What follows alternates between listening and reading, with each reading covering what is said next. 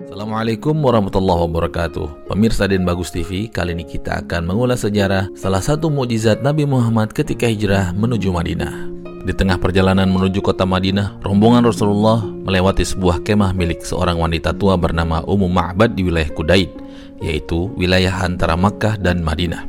Saat itu Ummu Ma'bad sedang duduk di dekat rumahnya. Lantaran perbekalan yang minim Rombongan Rasulullah pun singgah ke kemah Ummu Ma'bad Rasulullah dan sahabat ingin membeli daging dan kurma dari Ummu Ma'bad, namun mereka tidak mendapatkan apa-apa. Saat itu wilayah Kudet sedang didera musim paceklik. Lalu Rasulullah pun melihat seekor kambing yang ada di dekat kemah Ummu Ma'bad. Rasulullah pun bertanya, "Kambing betina apa ini wahai Ummu Ma'bad?" Ummu Ma'bad pun menjawab, "Kambing betina tua yang sudah ditinggalkan oleh kambing jantan." Rasulullah kembali bertanya, "Apakah ia masih mengeluarkan susu?" Ummu Ma'bad menjawab, Bahkan ia tak mengandung air susu sama sekali. Lalu Rasulullah meminta izin. Bolehkah aku memerah air susunya? Ummu Ma'bad pun menjawab, jika engkau merasa bisa memerahnya, maka silakan lakukan. Nabi Muhammad Shallallahu Alaihi Wasallam pun mengambil kambing tersebut dan tangannya mengusap kantong susunya dengan menyebut nama Allah.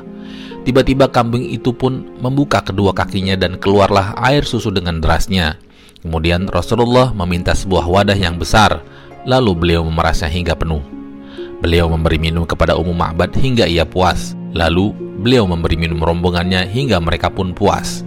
Setelah itu beliau pun meminumnya. Beliau kemudian memerah susu untuk kedua kalinya hingga wadah tersebut kembali penuh. Lalu susu itu ditinggalkan di tempat Ummu Ma'bad dan beliau pun membayatnya. Setelah itu rombongan pun berlalu.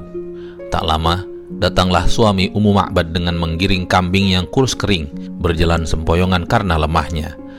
Setelah melihat susu, ia bertanya keheranan, "Dari mana air susu ini, wahai Ummu Ma'bad? Padahal kambing ini sudah lama tidak hamil dan kita pun tidak memiliki persediaan susu di rumah." Ummu Ma'bad pun menjawab, "Demi Allah, bukan karena itu semua. Sesungguhnya seseorang yang penuh berkah telah melewati rumah kita. Sifatnya begini dan begitu." Abu Ma'bad pun berkata, Ceritakanlah kepadaku tentangnya wahai Ummu Ma'bad. Ummu Ma'bad bertutur, Aku melihat seorang yang tawadu, wajahnya bersinar berkilauan, baik budi pekertinya, dengan badannya yang tegap, indah dengan bentuk kepala yang pas sesuai dengan bentuk tubuhnya.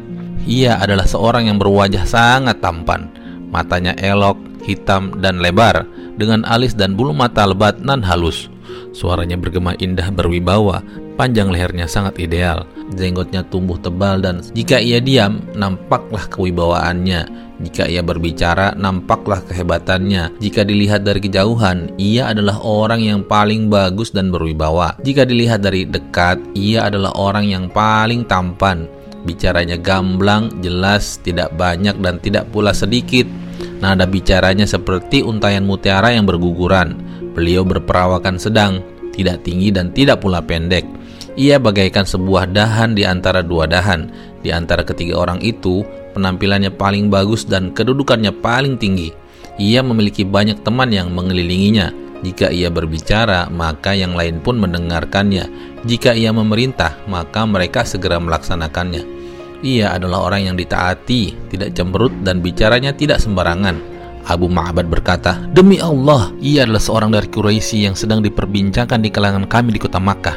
Aku ingin menjadi sahabatnya. Sungguh, aku akan melakukannya jika aku bisa menemukan jalan untuk mendapatkannya. Sungguh terperinci sifat-sifat Rasulullah yang dituturkan oleh Ummu Ma'bad.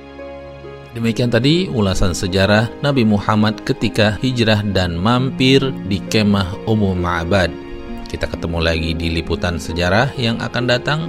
Jangan lupa klik subscribe, like, dan share video ini. Terima kasih atas perhatiannya. Assalamualaikum warahmatullahi wabarakatuh.